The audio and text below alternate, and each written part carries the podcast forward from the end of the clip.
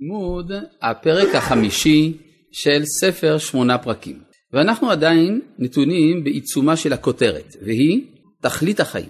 בהשתמש האדם בכוחות הנפש לצד תכלית אחת, דיברנו לגבי תכלית החיים על שלוש אפשרויות, או אפס, או אחת, או הרבה. אנחנו פסלנו את האפשרות של האפס, פסלנו את האפשרות של ההרבה. עכשיו אנחנו צריכים להתבונן באפשרות שנותרה בידינו, תכלית אחת. כשאנחנו מדברים על תכלית אחת לחיים, יש מקום לומר שהחיים של האדם הם חיים משעממים. למשל, אדם שיש לו מטרה אחת בחייו. ניקח לדוגמה, מה שהזכרנו בשיעור הקודם, את איסוף הבולים. נוכל לומר, אדם שכל מטרת חייו היא איסוף בולים, זה אדם עם חיים מונוטונים, משעממים מאוד. יש רק דבר אחד שמעניין אותו, כל השאר לא מעניין אותו. והתשובה היא שזה בדיוק הפוך. ברגע שיש לאדם מטרה אחת, כל תחומי החיים, או הרבה תחומים בחיים, מתחילים להיות משמעותיים עבורו. שהרי הוא צריך להחליט, אה, כלומר, כי עכשיו, כיוון שיש לו מטרה, יש לו בשביל מה לאכול ארוחת בוקר, יש לו בשביל מה להקים משפחה, יש לו בשביל מה לעסוק בפוליטיקה, יש לו בשביל מה להרחיב את השכלתו, יש לו בשביל מה להתפלל, הוא מתפלל כדי שיהיה לו בולים, כן, וכדומה. זאת אומרת, פתאום המטרה האחת מקרינה על הכל ונותנת משמעות. והייתי אומר שההגדרה של המטרה, כן, כיצד אדם ידע מהי המטרה שלו, זה יכול להיעשות על ידי תרגיל, שאדם יחשוב מהו הדבר שעליו הוא לא היה מוותר כלל. ועל פי מה שהוא על פיו לא יוותר כלל, אבל הוא צריך להיות רק דבר אחד, אז פתאום כל השאר מקבל משמעות. מובן מה שאני אומר? אה, כן. אם יש לו מטרה, מי שאין לו מטרה, חייו אינם משעממים, הם חסרי משמעות, זה משהו אחר, כן? אבל מי שיש לו מטרה, יש לחייו משמעות, ברור? ולכן דווקא הצבת המטרה האחת זה מאוד עוזר. הרבה פעמים אנשים מרגישים רע, כולל למשל בשאלה מה אני עושה בחודש הבא, או מה אני אעשה שנה הבאה, מה אני אעשה בעוד עשר שנים. מישהו? או מה תעשה בגלל כשתהיה גדול. או מה תעשה כשתהיה גדול, כן? אה, או מה יעשה כשהוא יגמור את הצבא. כן? למשל ילד בן 30, יש לו חום גבוה, הוא שוכב על הספה בבית הוריו, ואז מציעים לו לאכול, הוא מתעצבן, אומר לו עכשיו וכולי, למה? כי הוא לא יודע מה הוא יעשה כשיגמור את הצבא, ברור? אז השאלה, אה, אה, הרבה פעמים אנשים נמצאים בדילמות כאלה, משום שאין להם מטרה למה שהם עושים. אז יכולים להיות תחומים מעניינים מאוד, אבל כיוון שאינך יודע לשם מה, אז שום דבר לא מעניין באמת. מה שאין כן, למשל אדם שיש לו מטרה, ממילא מזה נגזר מה הוא יעשה. עכשיו יש פה בעיה, מה קורה אם הדרך אל המטרה חסומה? למשל אדם רוצה, אני יודע, אה, קריירה פוליטית. משום כך הוא הלך לקורס קצינים. הוא חושב שזה מאוד יעזור לו להיות קצין בצבא כדי להתקדם בפוליטיקה. אבל מה? לא קיבלו אותו לקורס קצינים, נשר מקורס קצינים, או עבר תאונת דרכים ועכשיו הוא לא יכול להיות בקורס קצינים. אז מה יהיה? לא נורא. אז הוא ימצא דרך אחרת להגיע לפוליטיקה. זאת אומרת, ברגע שהמטרה מספיק רחוקה, אז היא מאפשרת כל מיני מסלולים, יש מסלולי משנה. אבל אם ניקח לדוגמה אדם שהמטרה שלו היא, מטרת החיים שלו זה להיות קצין בצבא, והוא נפסל, אז מה קורה? אין משמעות יותר לחייו, נכון? לכן מצאנו לצערנו אנשים שהתאבדו בגלל דברים כאלה. בגלל שהמטרה לא הייתה בת השגה ולא היה מטרה אחרת, לא היה מסלול אחר, הרגישו חסומים ואז חייהם איבדו את משמעותם. ולכן כדאי גם שהמטרה תהיה מטרה מספיק רחוקה כדי שהדרך אליה תהיה מגוונת. למשל למה הדבר דומה? לאדם שרוצה להגיע לאיזושהי פסגה בהר והוא מתכנן את המסלול המסלול אומר, צריך קודם כל לעבור ליד הבית ההוא. אחר כך מהבית ההוא אנחנו פונים שמאלה אל החורשה הזאת, מהחורשה אל המעיין, מהמעיין לפה. ואם זה לא ילך, אה, יש עוד מסלול אחר. יוצא לפי זה שיש מטרות משנה המובילות אל אותה המטרה. זה דוגמה מצוינת, נכון? כן, אני מקבל את השבח באהבה. אין בעד. עכשיו, אם כך, אנחנו רואים שכדאי שהמטרה תהיה רחוקה במידת מה. הייתי אומר יותר מזה, נתאר לעצמנו שאני הצבתי לעצמי כמטרה בחיי להגיע לקיר הזה. מה הסיכוי שאני אגיע לקיר? אפס. מסיבה פשוטה, ברגע שאני אגיע לקיר אין יותר משמעות לחיים שלי. אבל אם המטרה שלי היא להגיע לשכונה הרחוקה, בדרך אני גם אגיע לקיר. כי המטרה מושכת אותי בדרך לכל מיני מטרות אחרות. בבקשה. איך אתה יודע? לא, אם אדם איבד את משמעות חייו, אז הוא גם לא ייאבק על החיים. אז אם, אם אדם שנמצא במצב סופני בכל זאת נאבק על חייו, זה סימן שהוא לא איבד את משמעות חייו. יכול להיות, יכול להיות שהמשמעות מושגת על ידי המאבק על החיים, נכון? אני בעצם לא אוהב לשים מטרה. נכון. אם אני אשים... נכון. אז יש פה פרדוקס. כן. כן. כלומר, מצד אחד, אם אני אשיג את המטרה, איבדתי את משמעות חיי. מצד, ואז לכן אני לא רוצה להגיע למטרה. מצד שני זאת המטרה, נכון? תשובה. אחרי שתושג המטרה, תצטרך להתגלות מטרה יותר עליונה. אה, זה יפה, מה שאתה אומר מה שקרה לציונות החילונית, כן? שהגיעה להגשמת מטרותיה, ואז היא שואלת את עצמה מה עושים מכאן ואילך. אז יש מחפשים מטרה למטרה, ויש כאלה שאומרים, טוב, אז איבדנו מטרה. יש כל מיני אפשרויות. אבל זה דוגמה. לדעתי יש דוגמה יותר טובה. אדם חייב לחיות על קידוש השם ולא למות על קידוש השם. כן? כן? דווקא פה, פה זה לא הלך. פה זה לא הלך. טוב, בסדר, אבל בעזרת השם.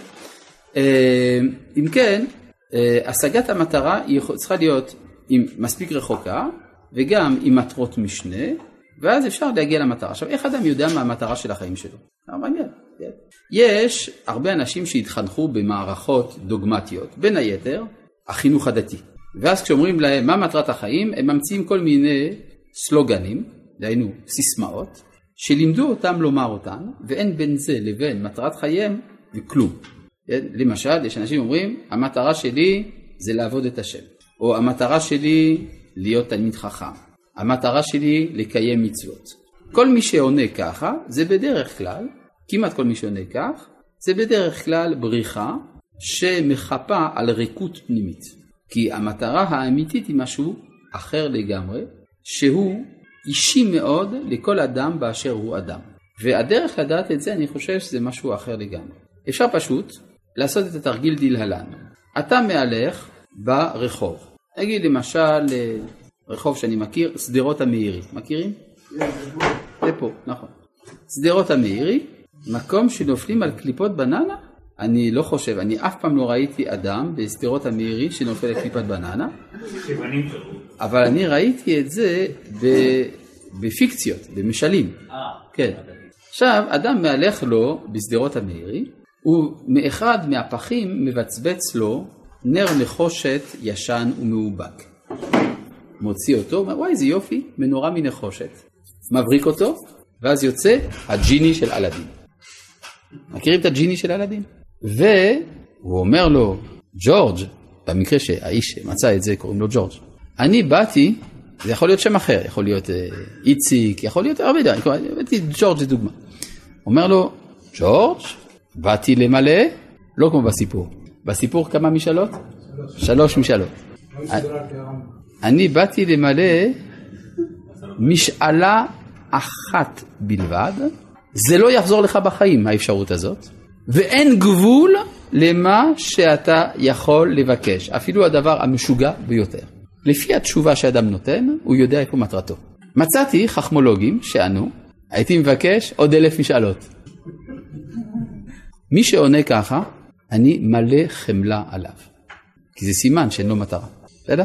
אבל אם האדם עונה באופן אמיתי למה שהוא באמת לא היה מוכן לוותר עליו בשום אופן, לא שני דברים אלא דבר אחד, האדם הזה מתחיל להיות מאושר, כי על פי זה הוא יוכל לקבל הרבה החלטות ביחס לחיים שלו, מה הוא עושה מחר בבוקר, מה הוא עושה בעוד חמש דקות, מה הוא עושה בעוד שלושים שנה, הכל נגזר מזה. זה לא. גם אם אדם שיש לו פנטזיה שאין שום דרך להגשים אותה הוא אדם מאושר, כי יש לו מטרה, אין הפנטזיה. לו שום דרך לעשות משהו לממש אותה? אין שום דרך, לא משנה, זה החלום שלו. זאת אומרת שמטרת חייו היא לחלום את החלום הבלתי אפשרי הזה, הבלתי ניתן להגשמה. זה מצוין, לפחות יש לו מטרה. בסדר? מה לא? לא. לא, רואים אין ספור אנשים, אדם אדם פנטזיות אה, זמר רוק, הוא הוא צרוד ומזייף. נכון. אין לו שום דרך לקיים את החלום שלו, הוא מגיע לכל מיני פאנלים של טלוויזיה וזורקים אותו וזהו, נגמר. נכון. עכשיו, לחלום את החלום שלא יתגשם, אין לו שום דרך לממש אותו. אדם שחולם חי חל... בתסכול אינסופי. לא, ההפך. אדם שרוצה רק דבר שהוא בלתי ניתן להשגה, זה סימן שהוא מעוניין להיות מתוסכל, ובזה הוא מאושר. זאת אומרת שהוא הגיע למה שהוא רצה. לא, לא, זה, זה, אני לא אומר את זה בצחוק. כלומר, כשאדם מתוסכל, נשאלת השאלה למה הוא רוצה להיות מתוסכל. כן? זה, זה, זה, זה, זה העניין. וזה זאת אומרת שיש לו פה מטרה. אז הוא היה מבקש מהג'יני, תעשה אותי מתוסכל לנצח. זה בעצם, מה?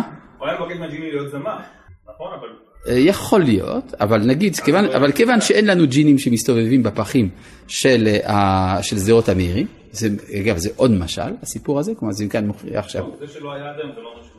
כן, אבל, כן, אבל, אה, אבל זה בדיוק בא להסביר שיש לאדם לפחות הגדרה, הוא ביחס לאיזושהי הגדרה, לאיזושהי מטרה מודד את עצמו. הוא לא לא. אינני בטוח, זה דבר שצריך לבדוק אותו, כן? כל אחד רוצה להיות זמר, כן? או מנכ"ל, או, או סמנכ"ל, מישהו, משהו, כן? טוב. על כל פנים, מטרה אחת. עכשיו, נשאלת השאלה, איזה סוג מטרה כדאי שתהיה לו לאדם? זה גם שאלה. אבל לפני שנגיע לזה, בואו נתחיל לקרוא את הרמב"ם.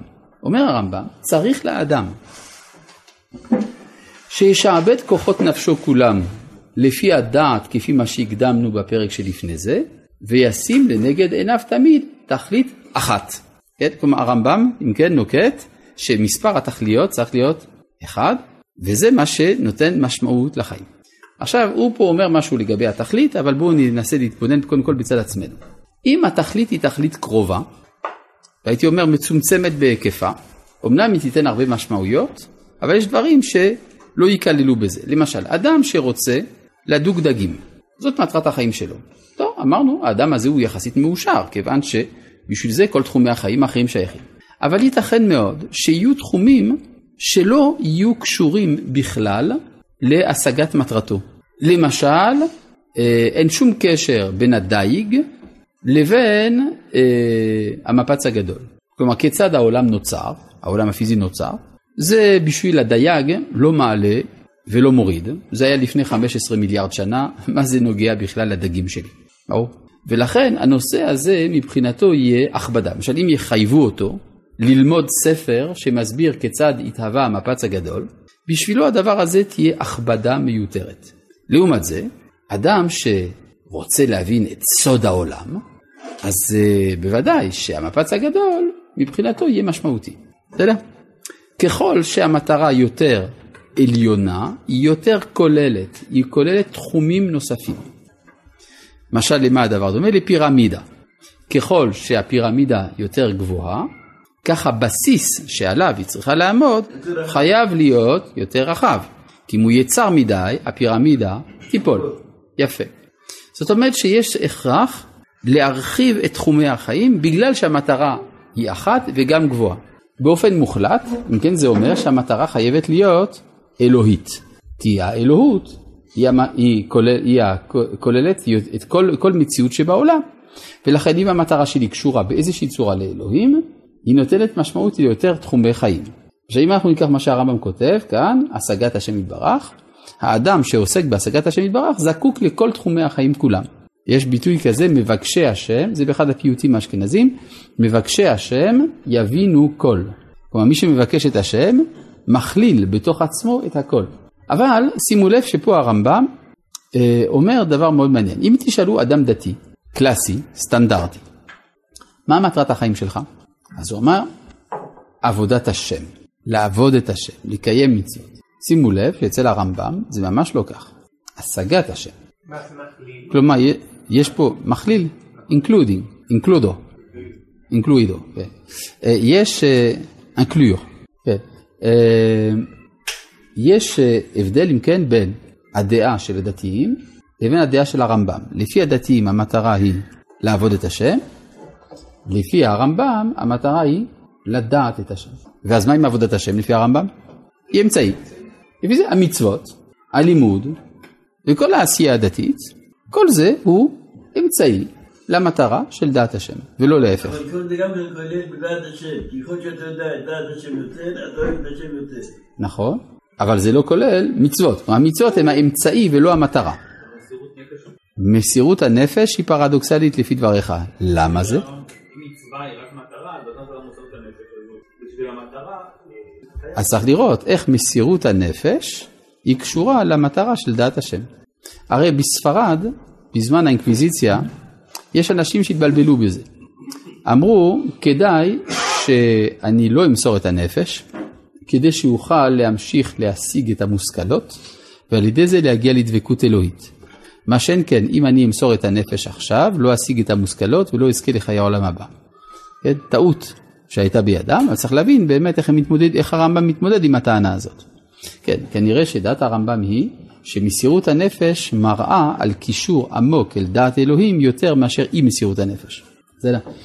אז מה ש... אה, או שכדי שתתרבה דעת השם בעולם, צריך שיהיו מספיק אנשים שיהיו מוכנים למסור את נפשם, ואז דעת השם יש לה איפה להתקדם. השגת השם היא קולקטיבית, לא יכול להיות שזאת הכוונה, שהשגת השם היא קולקטיבית, למרות שפה הוא לא מדבר על זה. אבל המטרה היא השגת השם יתברך, זה אם כן ידיעה אינטלקטואלית, שהיא זו שנותנת משמעות לחיי האדם.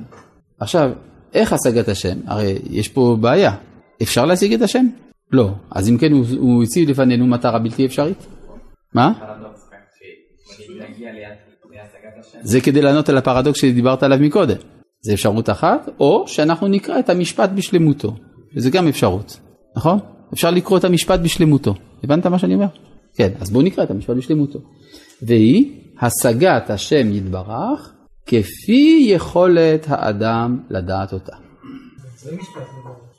גם זה משפט לא ברור, כי מה זה כפי יכולת האדם לדעת אותה? מהי היכולת? היכולת גם כל הזמן משתנה. היכולת משתנה. אז אולי זאת המטרה, גם יכולת משתנה, אולי יכולת מתפתחת. זה דברים שצריך לברר. פה הרמב"ם לא עונה על השאלה הזאת. בשביל זה יש לו ספר שקוראים לו מורה הנבוכים. ששם הוא דן בסוגיות עצמן, כן? או האדם. הספציפי או האדם בכלל, כן? או, ש... או הפוך. מה?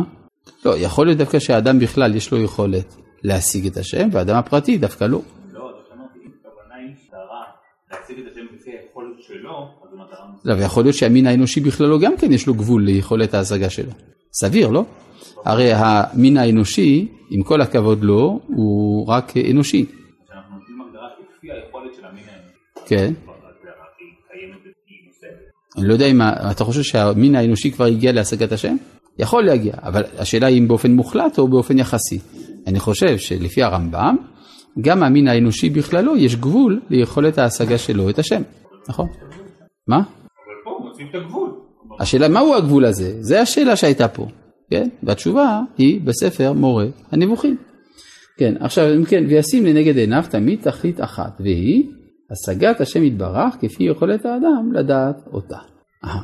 עכשיו, מה הדבר הזה, ברגע שניצבתי לעצמי מטרה של דעת השם, מה זה עושה לכל החיים שלי? התשובה היא שזה נותן משמעות לכל החיים שלי. וכאן הרמב"ם פשוט יביא לנו דוגמאות מן המגושם אל היותר מופשט, כיצד החיים שלי מקבלים משמעות על פי המטרה הזאת. הנה, וישים פעולותיו כולן, תנועותיו ומנוחותיו, וכל דבריו, כלומר דיבוריו, מביאים לזו התכלית, עד שלא יהיה בפעולותיו דבר מפועל ההבל. רצוני לומר, פועל שלא יביא אל זאת התכלית. כלומר, ברגע שיש מטרה כזאת, כל פעולה שתעשה, אתה צריך לכוון אותה אל המטרה הזאת. והמשל בו, שישים הכוונה באכילתו ובשתייתו ומשגלו ושנתו ויקיצתו ותנועותיו ומנוחתו. כל אלה הן פעולות של הגוף, בבריאות גופו לבד. למה אני עושה את כל זה? כדי להיות בריא. והכוונה בבריאות גופו, למה אתה רוצה להיות בריא? שתמצא הנפש כלים בריאים ושלמים לקנות החוכמות וקנות מעלות המידות ומעלות השכליות עד שיגיע לתכלית ההיא. כלומר אם אני לא אהיה בריא, יהיה לי קשה להשיג את המעלות השכליות ואת המעלות המידותיות, ולכן אני גם לא אגיע לדעת אלוהים. לכן אני רוצה להיות בריא כדי להשיג את המעלות האלה, כדי להיות, כדי לדעת את השם. כן. מה ההבדל בין לקנות החוכמות לבין לקנות מעלות השכליות? מה ההבדל בין לקנות החוכמות לבין לקנות מעלות השכליות? זאת שאלתך. אה, זה בכלל לא אותו דבר. לקנות החוכמות זה השגת החוכמה עצמה. מעלות השכליות זה הכלים שמביאים אותי אל החוכמה. למשל, אני רוצה לפתור משוואה. יש לי, שמים לי משוואה מתמטית, אומרים לי תפתור אותה. יש פה שני דברים. א', קניית המיומנות לפתרון משוואות. ב', הפתרון של המשוואה הזאת. פתרון המשוואה הזאת זה מקביל לקניית החוכמות. היכולת לפתור משוואות היא מעלה שכלית. בסדר? זה לא אותו דבר, בכלל. בסדר? ועל זה ההיקש, לא תהיה אז כוונתו אל ההנאה לבד עד שיבחר מן המזון והמשתה הערב, וכן בשאר ההנהגות, אבל יכוון אל המועיל, וכשיזדמן שיהיה ערב יהיה, וכשיזדמן שיהיה בלתי ערב יהיה. כלומר, הקריטריון שעל פיו האדם יפעל הוא התועלת ולא הערבות. אמנם זה כיף, אבל זה סותר את מטרתי. למשל, המאכל הזה טעים מאוד, אבל הוא מזיק לבריאות, אז אני לא אקח אותו. והמאכל הזה שמועיל לבריאות, אקח אותו? כן, אפילו אם הוא, אפילו אם הוא טעים. אפילו אם הוא טעים אני אקח אותו. כלומר, יזדמן שיהיה ערב, יהיה. לא צריך לחפש דווקא שיהיה בלתי ערב. עד כאן להיום. שלום.